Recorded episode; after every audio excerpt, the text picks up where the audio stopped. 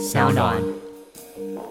诶现在主委选举谁赢谁负、嗯哦，赵天林是海派，然后高明林是局系，然后所以他们两个人选完以后，有了结果一定分裂或什么的，嗯是这都其实太表象。这一场事情一定是公民运动，为什么是是？它其实最早还不是 We Care，、嗯最早是公民割草，跟政党毫无关系。大家好，欢迎收听今天的人渣文本特辑开讲，我是周伟航。哎呀，本周的新闻啊，超级多了啊！这个大家除了最关切的就是高雄市的罢韩投票啊，六月六号礼拜六要登场了哈。那当然了哈，这一周礼拜二啊，院长、行政院长也宣布了啊，这个振兴券的相关措施了啊。当然，现场命名是叫三倍券，那也引起各界热议。这个到底怎么领？领了怎么用？什么可以用？什么不能用？到底能不能找零啊哈？啊，好像有点那个呃，行政院、立法院不太同调了哈。那我们今天就来讨论罢韩还有三倍券的议题啦。那我们今天邀请的，哎呦，是这个百忙之中从高雄杀上来，听说他们现在正在车扫街扫啊，一边晒太阳都快晒成鱼干了啊。这个新任的民进党高雄市党部主委赵天林来跟我们聊聊这两个火线的话题，欢迎赵委员。哎，伟航兄，各位啊，我们线上的听众朋友，大家好，我是赵天林。哎呀，这个高雄啊，现在是真的很热哈，天气热了哈。当然，之前大家一直很担心罢韩吵不热，嗯啊，这个会不会投票率就这样低下去？因为韩国一开始也说他要走这个冷静路线，他们有主战派、主和派了哈。一开始还说为了冷静啊，叫这些台北的这马英九都不要下来哦。可是最近感觉哈。好像又又开始主战派又冲起来啊！各方面大家都冲出来，民进党昨天也宣布了哈，就是全力的下去帮忙推了。那我们就请这个赵委员呢，也是赵主委哈，来大概谈一下你看到的现况大概是怎样？你觉得够热吗？啊，我觉得不仅热，真的非常热。好，这跟现在的天气一样。高雄的天气哦，我觉得平均体感温度应该会比台北啊多个三到五度都不为过 是是是。那所以现在不管是 We Care 公民割草、好激进，然后包括民进党后来也全员总投入哦。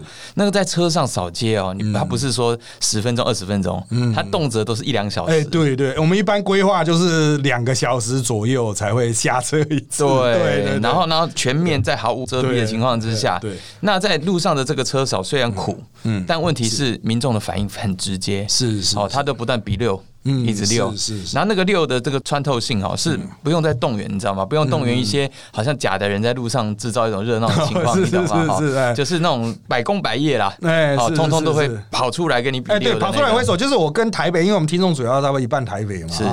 高雄的状况就是说，哈，它其实大多因为真的很热，所以大多数的人会在骑楼里面。嗯嗯。啊，那它高雄路又很宽，是。你过去的时候乍看好像是没什么人啊，但是如果选情够热的话，大家会从骑楼里面店家里面出来跟你打招呼。是。哎、对，这就是一个情境上比较差异的地方啊。对，所以就是说，我们啊、在比较多的媒体的啊、集中还是北部，对。所以我们看到很多的北部的政治评论员，是。然后很多的这个记者媒体朋友，他们所做的评论哦，很多是从政治切入，啊，嗯啊譬如说政党之间的较劲、嗯派系之间的是是比较。是，可是我在高雄看到的比较多的，真的是公民力量的展现。是是，就是民众他就是一个高雄人喜欢直接。是。当我要换掉你民进党的时候，我想要换党换人做看看，你安诺改国家，嗯。好，你跟他拜托，他就是心意已决。对。我就觉得你明显做的不错，但我为什么不能换党换人做看看？是是是。我想要搏一个机会，所以我愿意给韩国瑜机会。是。但是当韩国瑜 yes I do 跑了，给高雄人踩到最痛的痛点，就是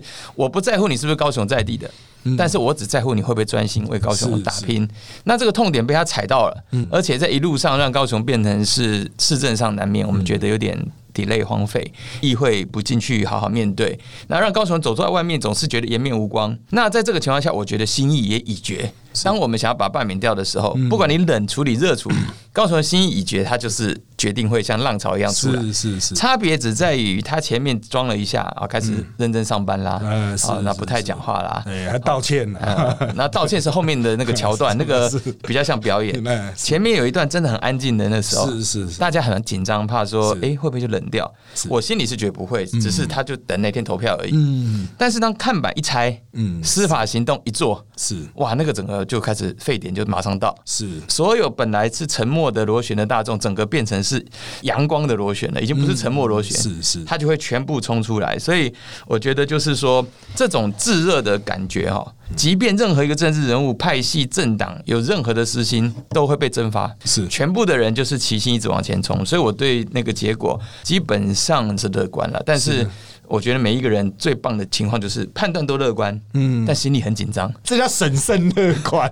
对对对，最后还是要出来投 票票入轨。就我们做选举都知道，票票入轨是最难也最重要。是然后你就不要大家觉得说啊鬼啊鬼啊鬼啊，当天在家里吹冷气看开票，这样是不行啊。那当然了哈，在北部我们最近啊也看到了，对，我们一般评论是统媒啦，他们会会说整个罢免的状况是高雄以外很热啊，高雄本身很冷啊，这统媒的观察角度了哈。那再来就是说啊，他这个有搭配的另外一个，之前大家很担心，就韩国瑜他有韩国瑜当然他自己否认他们是监票了啊，说监人的是陈玉珍了哈。但是这个消息放出来，就会让人有压力，就是哎，他投票好像出去就，因为他现在韩阵营，他包括高雄市国民党部，他们也是一个个打电话，就是说叫大家不要出来投，对啊，他们确实是有打了，虽然他们说是打党员了哈，但呢，党员家里可能住了非党员了哈，就也都会接到这种电话。但不管怎么样，韩阵营上一操作之后，大家就会去担心，就是会不会呃、有一些关键的票数哦，就是刚好过的那样的关键票数，因为担心说好，如果出门去投了啊，大家都知道我是要去罢韩哦，特别是在比较难。的这些区块，可能就会有这种心理压力。那就作为主委了哈，你从高雄的整体性角度，你认为会有这样的现象？如果会有，它影响的状况大概是怎么样？对，我想韩国瑜真的很爱盖牌，就爱怪招，就对了。好就正经事不做，都频出怪招。嗯，大选的时候，总统大选，他民调盖牌。对，那现在罢免的投票呢？他把它用一个什么不投票来盖牌？嗯，是哦是是，那这种东西确实，我们平心而论啊，法律上它可以哦。好，比如说你叫人家去投票，叫人家不投票，以前还有废票联盟，对这样投废票，对法律上是可以的。是，但是叫人家监票这件事情，我认为就是他相当不道德的地方。嗯，嘴巴录那个影说叫大家说啊，我们不投票，但监票。但是呢，他的民政局长呢就开始放了那个话，就说我就是故意要标签化，看是谁在罢免。嗯然后韩粉的社团接收到这个讯息之后，哇，非常对乘以十倍的乱搞了，就是对把你讲成说我们去拿摄影机、拿手机嗯去拍拍看，是谁把我们这么伟大青年又很会铺路的韩市长要换掉这样子。是是，哎，有没有造成违和感？有，有我坦白讲，嗯真的是有若干的民众他心里产生压力了。是好，那这个压力可能就来自于跟市府最直接关系的一些人。嗯可是我觉得为什么还是紧张但乐观？原因就是因为它没有结构性改变哦。嗯它可能因此啊几个百分点的人紧张，可是他也刺激了几个百分点的人。嗯是生气，是他就更想投 是这样子哈，所以一来一往之间哈，其实很难去计算。那现在也不能公布民调，嗯。但问题就是说结构上，我刚刚在讲，一定要认识高雄人。是。高雄它是个集体意志的一个城市，呃是是，就是说我当我集体意志形成啊，我一定要讲一八年，这样人家才觉得我们客观。嗯。一八年我是陈其迈的操盘手之一，嗯嗯嗯那你就发现不太对劲。八月之后，整个嗯。局势整个大逆转。对对，然后我们是哈求爷爷告奶奶哦，或还用尽各种哦二三十年执政的所有可以用的都用上了，去拜托说好了，我们弄加固为干净啊，我一个红几盖机会啦，有没有这样？对对对韩国人现在讲的哈，我们那个时候也都出来在帮陈其迈弄。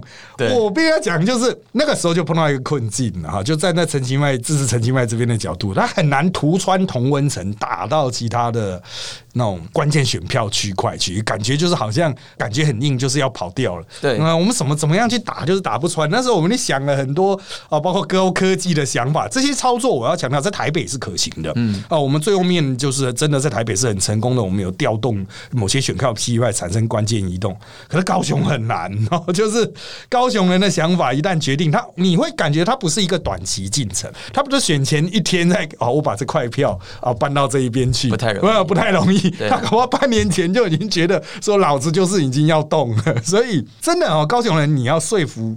他，然后去建构他的信心，我觉得可能是一个比较长期的事情，嗯啊，包括这种经营信用啊，哈。那当然，韩国瑜的这个在高雄的时间比较短了哈，你会说啊，他也没什么信用，他要把它砸掉啊。但是我个人的看法是这个样子，就是说现在的情势非常的诡谲，就诡谲在外界的这种对于各阵营的这一种推敲也很多哦，就像。国民党这边看过去，一定讲啊，全部都是民进党在推啦。哦，从罢韩一开始就是民进党在给我抽后腿啦。但就我们看，其实主要一开始其实前面啊一大趴哦，主要还是 We Care 他们比较热情的在在主导整个包括。制造符号啦、带动议题啦，哈，主要都是 We Care 啊。那那时候大家还是说，民进党到底什么时候要进来啊？那其实我们从这边就可以转移到哈，其实在一开始我们有在一月十一号投完票当天，就圈内有知道，好像新潮流非常高层。然后又打去给高雄市的新潮流说：“哎，要不要缓一缓？那这个罢免不要冲太急，以免得人家说我们八百一十七万呢，你还这样强势碾过去拍垮怎么样？哦，所以那时候好像他们自己内部有一些讨论。那到近期，哎，好像新潮流要跳起来，新潮流会变得很积极，就时想说，哎，赵天林啊，呃，其他各派系好像不够积极啊，哈。而可是到现在呢，呃，最新民进党出来啊，蔡英文新的主席出来喊定调啊，就是我们全部都出来扑。可是早在蔡英文喊出来扑之前，前哦，我觉得年碰到很多高雄市议员跟我说，那边站在街头晒的要死的哈。我们接下来就请啊赵天理主委角度来谈，民进党哈对于这个罢免从一开始到现在，你们的态度到底是怎么样？那你们怎么去调集自己的能力，怎么来参与？那怎么去跟 WeCare 来做互动？就是说哈，我觉得这个问题很重要哎，就是说你如果不从那个本质去讨论，就很容易去流于说，哎，现在主委选举谁赢谁负哦，赵天林是海派，然后高明林是局系，然后所以他们两个人选完以后。有了结果一定分裂或什么的，是这都其实太表象。这一场事情一定是公民运动，为什么？是它其实最早还不是 We Care，最早是公民割草。对，公民割草一趴人在那边走，然后 We Care 另外这一趴人是完全跟政党毫无关系的，医生、老师、一般上班族、学生，他们好像很久之前就已经以其他形式在，就最早最早最早，他们就叫公民割草。对对对。然后呢，他们当时在做的时候，我觉得应该是这样，热情非常有，穿透力也十足，但是。是确实没有组织，对文宣力也比较没有。是那后来 VK 加入了以后，因为他是很多是过去前政务官，是或者是以前文化界的人士。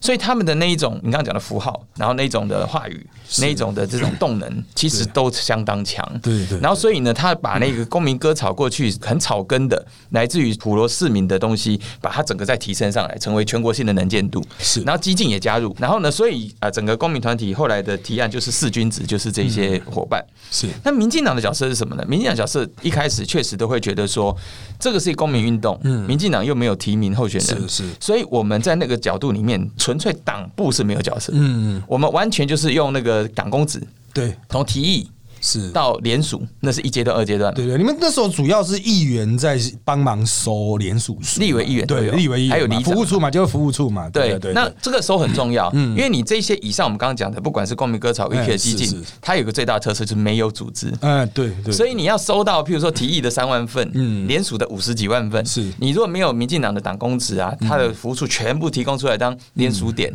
事实上一般民众是很难 reach 到。对对。然后呢，那到了第三阶段就是投票这个阶段，嗯，就。真的出现两种不同的看法，一种是党部到底要不要站出来到第一线一起参与？是。那那个时候刚好我们也有主委选举，当时我的主张就认为应该要第一线，嗯，因为我觉得高雄人他不会计较这个，是。他认为这个公民运动 能不能成功，比你民进党党到底是什么概念，他不在乎，他要的就是一个全体一起加入。那后来五月二十四号我们很大幅度的呃获胜之后，我们确实就开始把盘整哦，短短的时间二十四号选完，六月六号就罢喊，嗯嗯，我用的时。时间并不多，所以我大概交接完只剩一个礼拜。嗯嗯，可是，一盘点完，你发现我们所有的党部跟党公职，我们光可以发简讯就一百零四万通，哎，是。高雄才两百多万人，是蛮多的数字。寄信、宣传车、站路口，包括我们二十四小时马上生出来的大车少，这样做下去以后，蓝营更酸了。哦，说不演了啦，你们这些人怎么样啦？哦，有人说你是为了谁要选市长，有了什么派系什么的。是是，但问题是。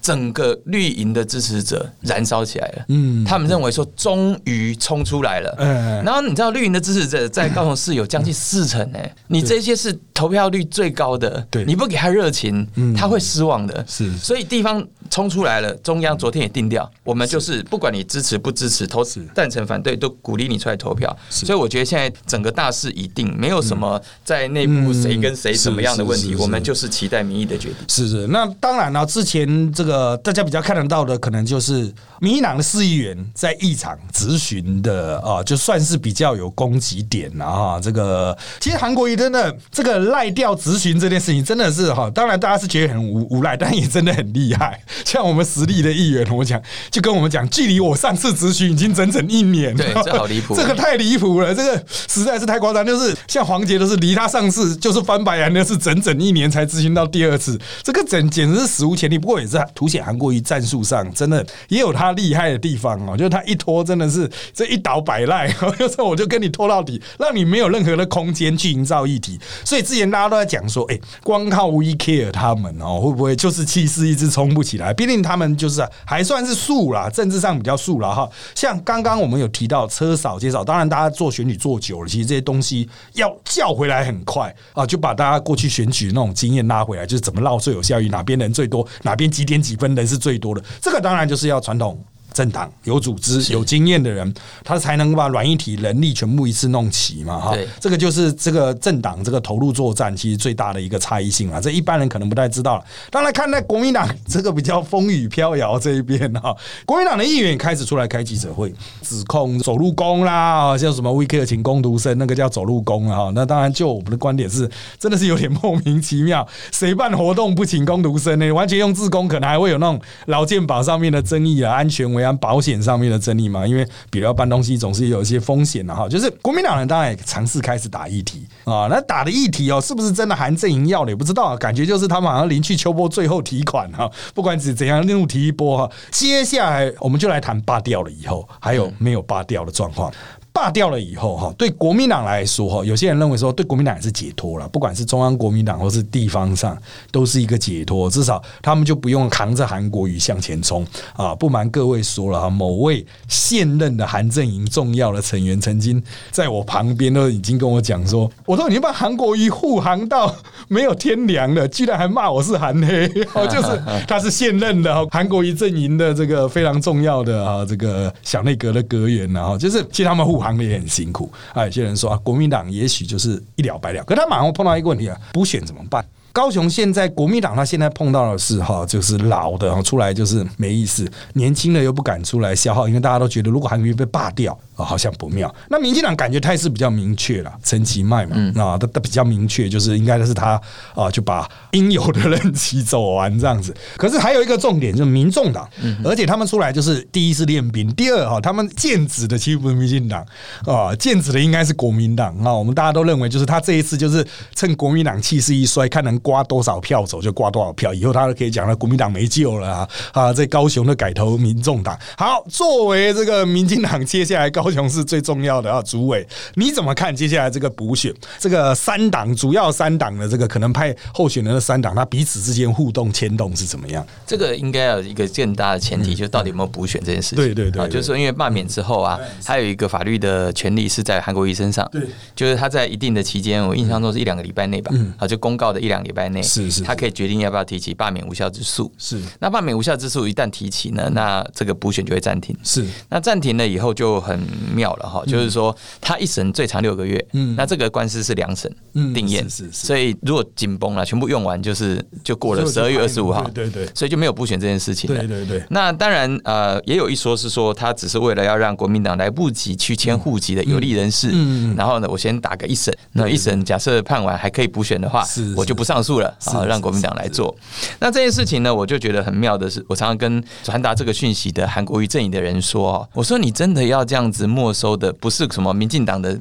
补选人选，民众党的补选人选或国民党啊，是你是没收高雄市民的补选机会。对对对，就是说你真的要跟高雄市民为敌到最后一刻，就对了。对对对，把你罢免掉是我们的法律权利，是。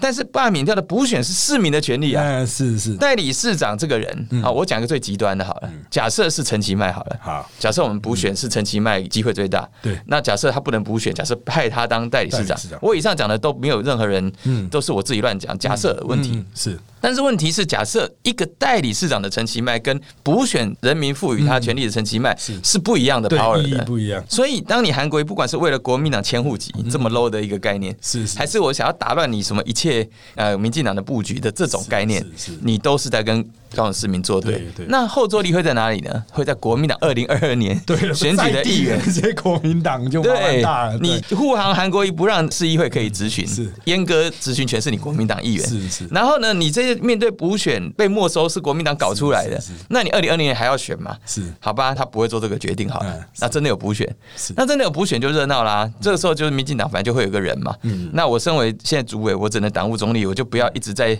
讲我曾经一直讲那个人好了。反正这是中央的职权中央提名谁，我们就辅选谁。嗯，可国民党的话，他们在地的这些人真的很苦恼哎、对，党中央从来不正眼看他们一下哎、嗯，对，这些议员当过立委的林国正啊，嗯，他也曾经是操盘手，不是吗？对对对对，他们从来都不被正视过，永远都要派空降，永远都要派是是。那个台北的是。那民众党，我觉得反而是大有可为啦。是，他市长是一定没机会，对，但问题是，他可以正式以政党的身份在高雄让一次大选呢，这个我觉得反而是一个看点了哈。但是我总是觉得说，最终还是维系在韩国瑜身上，他到底要不要让这个补选被没收？是好，那我觉得反而是另外一个值得看的。对对对，我们先谈一下哈，就韩国瑜他到底要不要提这个罢免无效之诉啊？其实当然他身边人有很蛮多是说啊，不要不要了，直接转进了，整怕人就带去别的地方开战啊，不要在高雄继续啊这个耗时间啊。那也有人认为就是不管怎样就告一下了，因为你现在也知道嘛哈，这韩国瑜身边就是有那种告一下派的、啊，这个告一下 那个告一下，他最后一定就永远不知道底线在哪里。对对对，就是他不管能告的告一下哈，韩国瑜就说好好，那你去告这样，还是不能排除啦。那个听你讲的是两个比较啊，要么告，要么不告，但也有一种可能是他告了，结果很快判下来，就是之前会判很久，是那一种他可能有这个，比如说重新计票的争议的啦哈，这种真的就只能耗时间。可是如果他去告这个罢免无效，他可能还是主张。就是之前那个联署问题，那个可能判很快，就是他哎根本有道理，法对院可能会认为这试射一个城市的民众的他的这个公民权。对啊，对啊，他是会变成程序审查，他就不是说我实质还在验票什么，他那搞不好超快，把你叫来开第一个程序庭，第二个我们是大概看一下程序上面过程上面有问题，搞不好两个月就作业就写出来，一两个。两审就把它对啊三个月，对啊，搞不好就三四个月就把你 over 掉，那时候韩国瑜更难看了、就是是。对对对，这个时候就是更是毁灭性，你没有达成拖延的目的。对。啊，补选还在进行，国民党还是受到重创，是。所以所以真的哈，这个法律问题哈，真的没那么简单哈，就是比较客观的角度来说，韩国阵营之前在处理这个议题有点轻率，他就觉得说还可以告就去告一告，他没想到这个后面，比如说一开始大家还觉得说他不会主动发起争端，但是听你刚才提到啊，就是因为他跑去告，大家都觉得说你要全面开战了，是不是？那大家就来战。对。当然他一开始可能没想到，就是这是我法律权益啊，我低调去告啊，可是去告的叶庆元一点都不低调，所以这种事情就很难讲哈。那另外一个就是补选，就我们现在去看啊，民众党虽然大多数人并没有把焦点放在他们身上，可是我们台湾在最近其实有蛮多场小型补选，他们几乎是无意不语，嗯，几乎都有参与小至里长啦，还有是什么，通常都是因为呃这个贪污罪哈就被拉下来的这种哈小规模，他们几乎都选，都派人，不管怎么样提一个素人。而且是台北市的直属兵力就下去浮选操盘，所以高雄市这个如果有补选，他们参与的几率很大。啊，因为就我们之前呢，我们节目有邀请到蔡壁如嘛，他其实我们现场聊的，大家也都知道哈，就是那两百万对他们不是问题哈，问题就是他们要有一个人下去，不过他们现在有两个人可以 在那边选，所以参与机会很大啊。那接下来怎么去牵动啊？就国民党到底要派谁啊？老一辈的吗？还是真二代呢？因为我们现在要听到，搞不好又是什么真二代要出来啦，要刷新了，完全跟跟韩国瑜完全相反的人格特质。哦对，呃年轻的女性的高学历、谈吐文雅啊什么的，就是感觉要把韩国瑜的过去的一切业障洗掉的感觉。好，这个是一趴啦，但当然大家也会担心啊，大家都讲说罢免会过，那如果万一不过？哦，民进党后面的操作策略是怎么样？有没有什么应对策略？比如在议会，总该回来接受质询了吧？这一点很重要嘛，你没有任何理由再拖了啊。对对对对，如果罢免不过的话，真的必须说，它其实不仅是民进党是的一个挫折，我觉得也是整体高雄的一个挫败，因为毕竟这个是已经全台湾、全世界都在看嘛。那不过呢，我想挫败归挫败，这个也是一个民意。如果真的到最后是没有过的话，那但是我如同您讲的，我觉得接下来议会就是见真章。是那议会见真章的部分，我们生活在党部的话，我觉得就要全面强化那个议会党团的功能。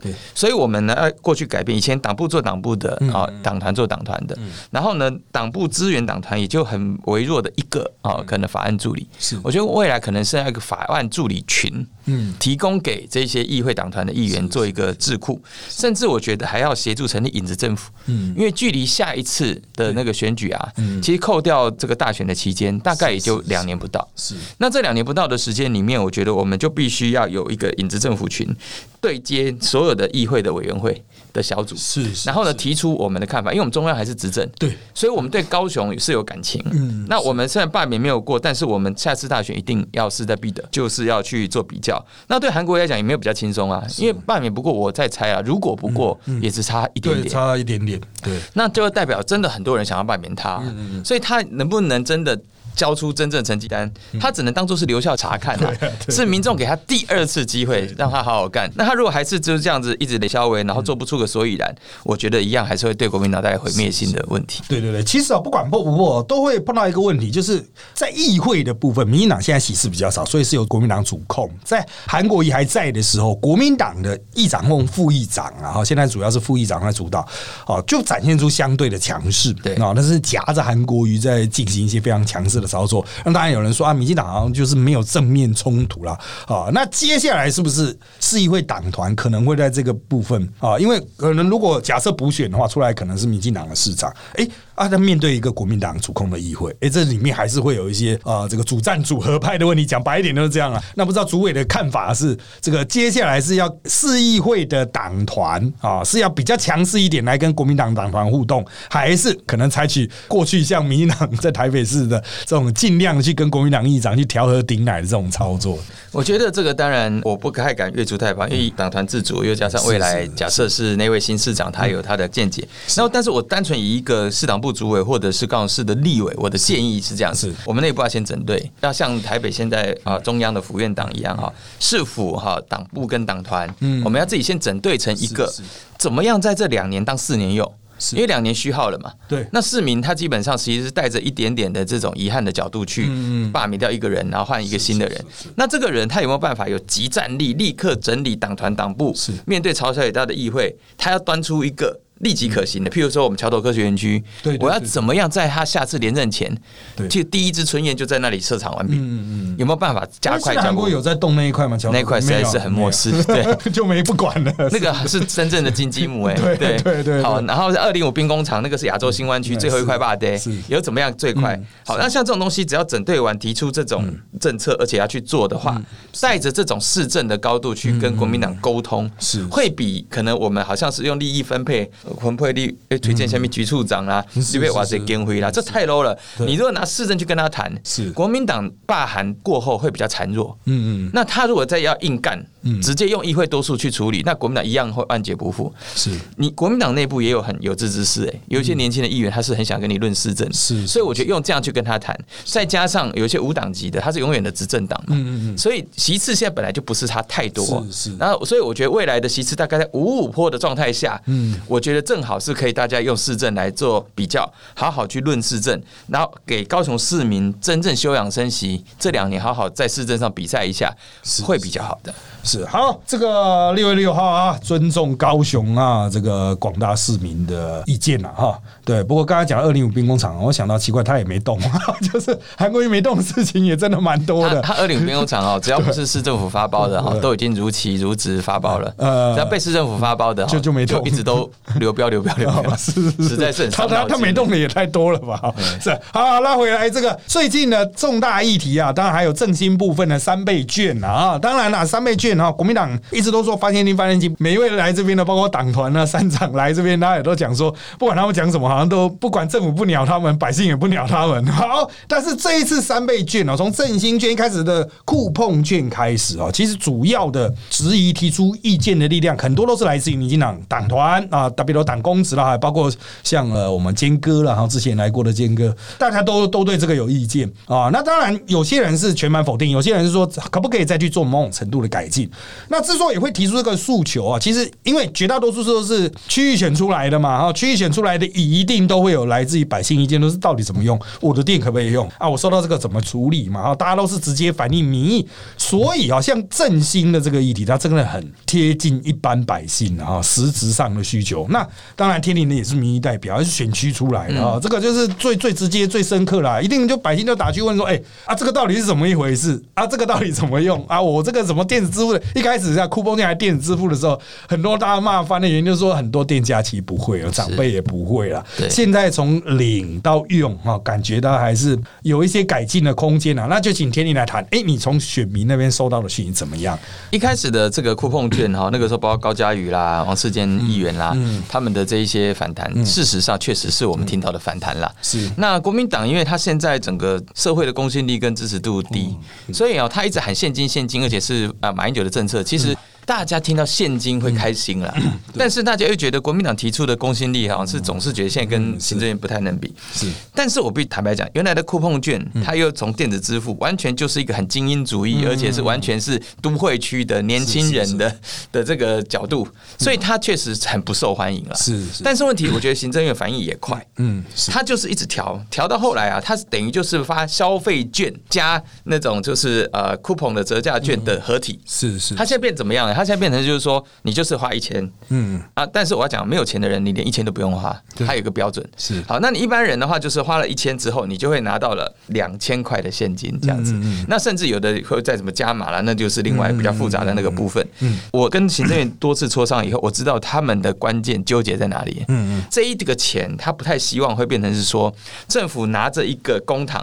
里面其实也是人民的纳税钱嘛，是。我好像我直接退税给你是两三千块，或者国民党讲的六千块，那个效益是很低的，因为它就是等于只是从国库搬出来退税，主要是退到账户啦，它比较不会动。讲白一点，就是，拿出来消费，是是是，退税不像我们不像美国是一张支票给你，美国人拿了支票都开始硬干，对，就民情不同。因为美国人他很很敢花，可是台湾人很节省，对，好，但所以他就坚持说我这个是振兴，因为现在很多产业其实苦撑待变，有很多已经倒了嘛，对，那有。的很多需要急需活水，所以人民拿着一千块出来，政府立刻就帮你加码，而且加码你年底前要用完，所以你几乎就会有三千块钱，一千块是人民出的，两千块是政府拿公帑出的，那这样就会直接灌进去现在所有的各行各业，然后呢再灌进去各行各业里面电子支付、唐凤那一套全部都还有，嗯，对，而且在里面还千变万化，这样，我相信这个收听的听众很多年轻人都懂，那不懂的。哦，甚至像我都觉得没，我自己都已经没那么懂了。好，那包括一些我们乡下的老人家，没关系，你就拿实体的券。嗯，那实体的券就其实跟消费券是一样意思。那实体的券呢，就是说政府的概念里面不让你直接找零，但是你到店家去跟店家找零，基本上他认为是没有问题的。是，基本上你就像现金一样在做处理。所以我觉得到目前为止啊，经过说明以后。还可以，然后呢？我觉得这是一件比较难解释的事情，比较难做的事情。可是我个人倾向支持的原因，是因为如果要做简单的事情，政府比较容易嘛，我劝你发一发就算了。可是他如果替代效果真的比较低，就如同刚开始口罩一样，我先把你限制出口。我国家队在做的过程当中排队过，也有人骂。对，可是做过去了，到一个另外的桃花源以后，他觉得哇，原来是这个意义。所以我会觉得，就是说，现在我看各行各业蛮期待啊，开始推陈出新。嗯，然后我们又给他有一点饥饿行销到。七月放暑假才开始走，我觉得还算相对乐观诶，我觉得还不错。而原则上啊，因为它是真正上路七月中。啊，真正上路系列中，所以他还有宣传时间啊，因为现在这个只有第一波嘛，院长说明嘛，实际执行可能还会跟再跟你们党团做相当程度的讨论，因为之前呢，上个礼拜吧，啊，上个礼拜的时间，我是听说好像蛮多中南部的委员，他们也自己都搞不清楚，哦，就是党团就有蛮多意见的，那。会有宣传的时期，然后还可能会去做一些政策调整，调整出来明确的游戏规则出来之后，可能坊间啊连锁店家他们可能会针对这个再去做某种程度的啊针对性的行销。你来我这边消费的话，我再给你加成什么的。啊，因为大家也都蛮需要这一波现金哈的消费来去消化，因为其实这也不是说什么创造新的，光是存货哈，这个可能就不是好销。因为我今天早上我还听到比较擅长经济学的朋友啊，在那边争论，就是为什么迟到第三季才推了哈，这个有些这个产业都已经开始回复了啊，但也有了，我昨天有听到另外的这个学者说哈，其实 B N I 制造业中南部制造业 B N I 很差。还是需要拉一下哦。所以这个关于经济上面的这个问题哈，因为它这个动辄几百亿下去哈，这真的大灾问。到底几百亿下去会有什么样的效果？百姓会不会接受？那百姓看到会不会排队啊？像我刚刚来这个我录音的时候，经过药局，还是有零星的长辈在排啊。其实现在大家都已经觉得没必要排了嘛，还是有长辈在排呢哦，就是总还是有热情的长辈哈，继续他们的生活模式。所以大家也会很担心说，哎，到时候哈，这个还是很多长辈嘛，他可能不会超商预购。啊，那可能还是去排邮局哦，邮局是不是能消化？会不会有一波民怨啊？那现在就当然就是超前部署，看能不能做到什么样的程度了啊？怎么预先调度人力啦？先把工读生凑齐啦？因为现在呢还有一个议题啊，就六月七号哈，如果没有什么状况的话，六月七号要全面这个恢复正常生活，戴口罩，保持安全距离，选择其一即可啊。那当然大家也是这有很多各式各样的这种猜测啦、评估啦哈。那最后补。补一个问题啦，不在我们 round down 上，就是最近还有在讨论。到底要不要对国外开放？那国外要不要对我们开放？这很互相啊！大家在讲说要不要对日本开放啊？日本要不要对我们开放？那你个人的看法呢？那个是比较难的问题。我先讲简单的问题好了哈。其实它的这个开放这个振兴券到七月，我觉得其实蛮有节奏的啦。因为你前面六月七号以前，我们的民众基本上真的很爱国啊，也很配合，所以现在就已经在玩了，不用等六月七号啊。所以那个基本上那一段时间其实还蛮封闭在家的啦啊。所以你那时候把钱给他哦，一定收起来，没没。没处花，啊对不对？他也不敢花。嗯，那其实你看，慢慢解封的过程，我自己在这个房间的餐厅，我发现就差很多。嗯，慢慢回温了，对，慢慢回温。可是也差不多回到六七成而已，还没有到真正。是是。然后六月七号，你看我光自己每天的高铁通勤组，我一听到说高铁上面从六月七号以后可能可以不用。戴口罩，哇，那个整个舒畅感就就来了。高铁我现在在排队，发现人潮也变多了。好，那你这样一挤挤挤到七月，现在你就可以开始订房了嘛？嗯嗯。我们现在虽然还没拿到券，可是我们就可以规划哦，七月我要去哪里哪里。等到七月那个券一下来的时候，我觉得事实上那个 timing 还不错了。好，这是第一个，这比较简单，这是我们自己可以做的。您刚刚提到大灾问境外这个东西哦，那实在是就很难了。为什么呢？第一个。我们台湾虽然自己顾得很好，但国外顾的不一定。对对，像蛮多国家觉得自己很好，但其实不太好。对，那这个部分还是 倾向保守一点。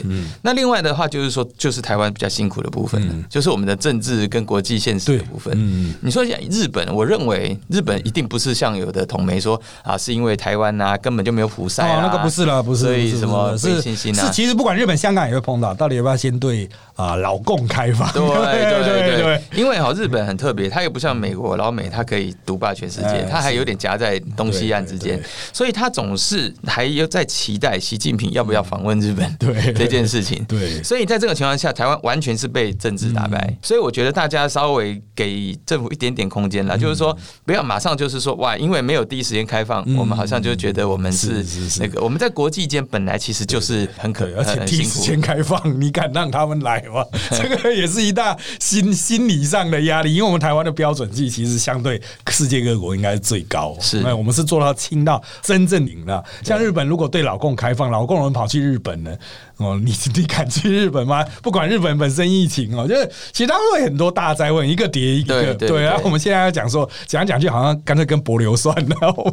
只有这个邦交国比较小，感觉起来比较 OK 啊。其实我我会觉得，就是说我们台湾如果在这里哈，不要急着好像第一波非怎么样不可哈。对，先看一下嘛，让子弹飞一下。对啊，不要人家一去那边爆炸。对对对，那就不妙了。对，是。对，现在他们说要开放几个气泡，像纽澳，他们其实也不是像台湾清晨这么低哦。嗯，他们还是偶尔会哔哔啵啵爆一些出来，所以真的哈状况，这个你你又不像冰岛只有三十几万人，然后他是可以做到全民全民全部的都都已经带有抗体了，是 对对对，那那状况又比较不一样，所以静观其变了。当然相关产业啊，我们还是会持续支持哈。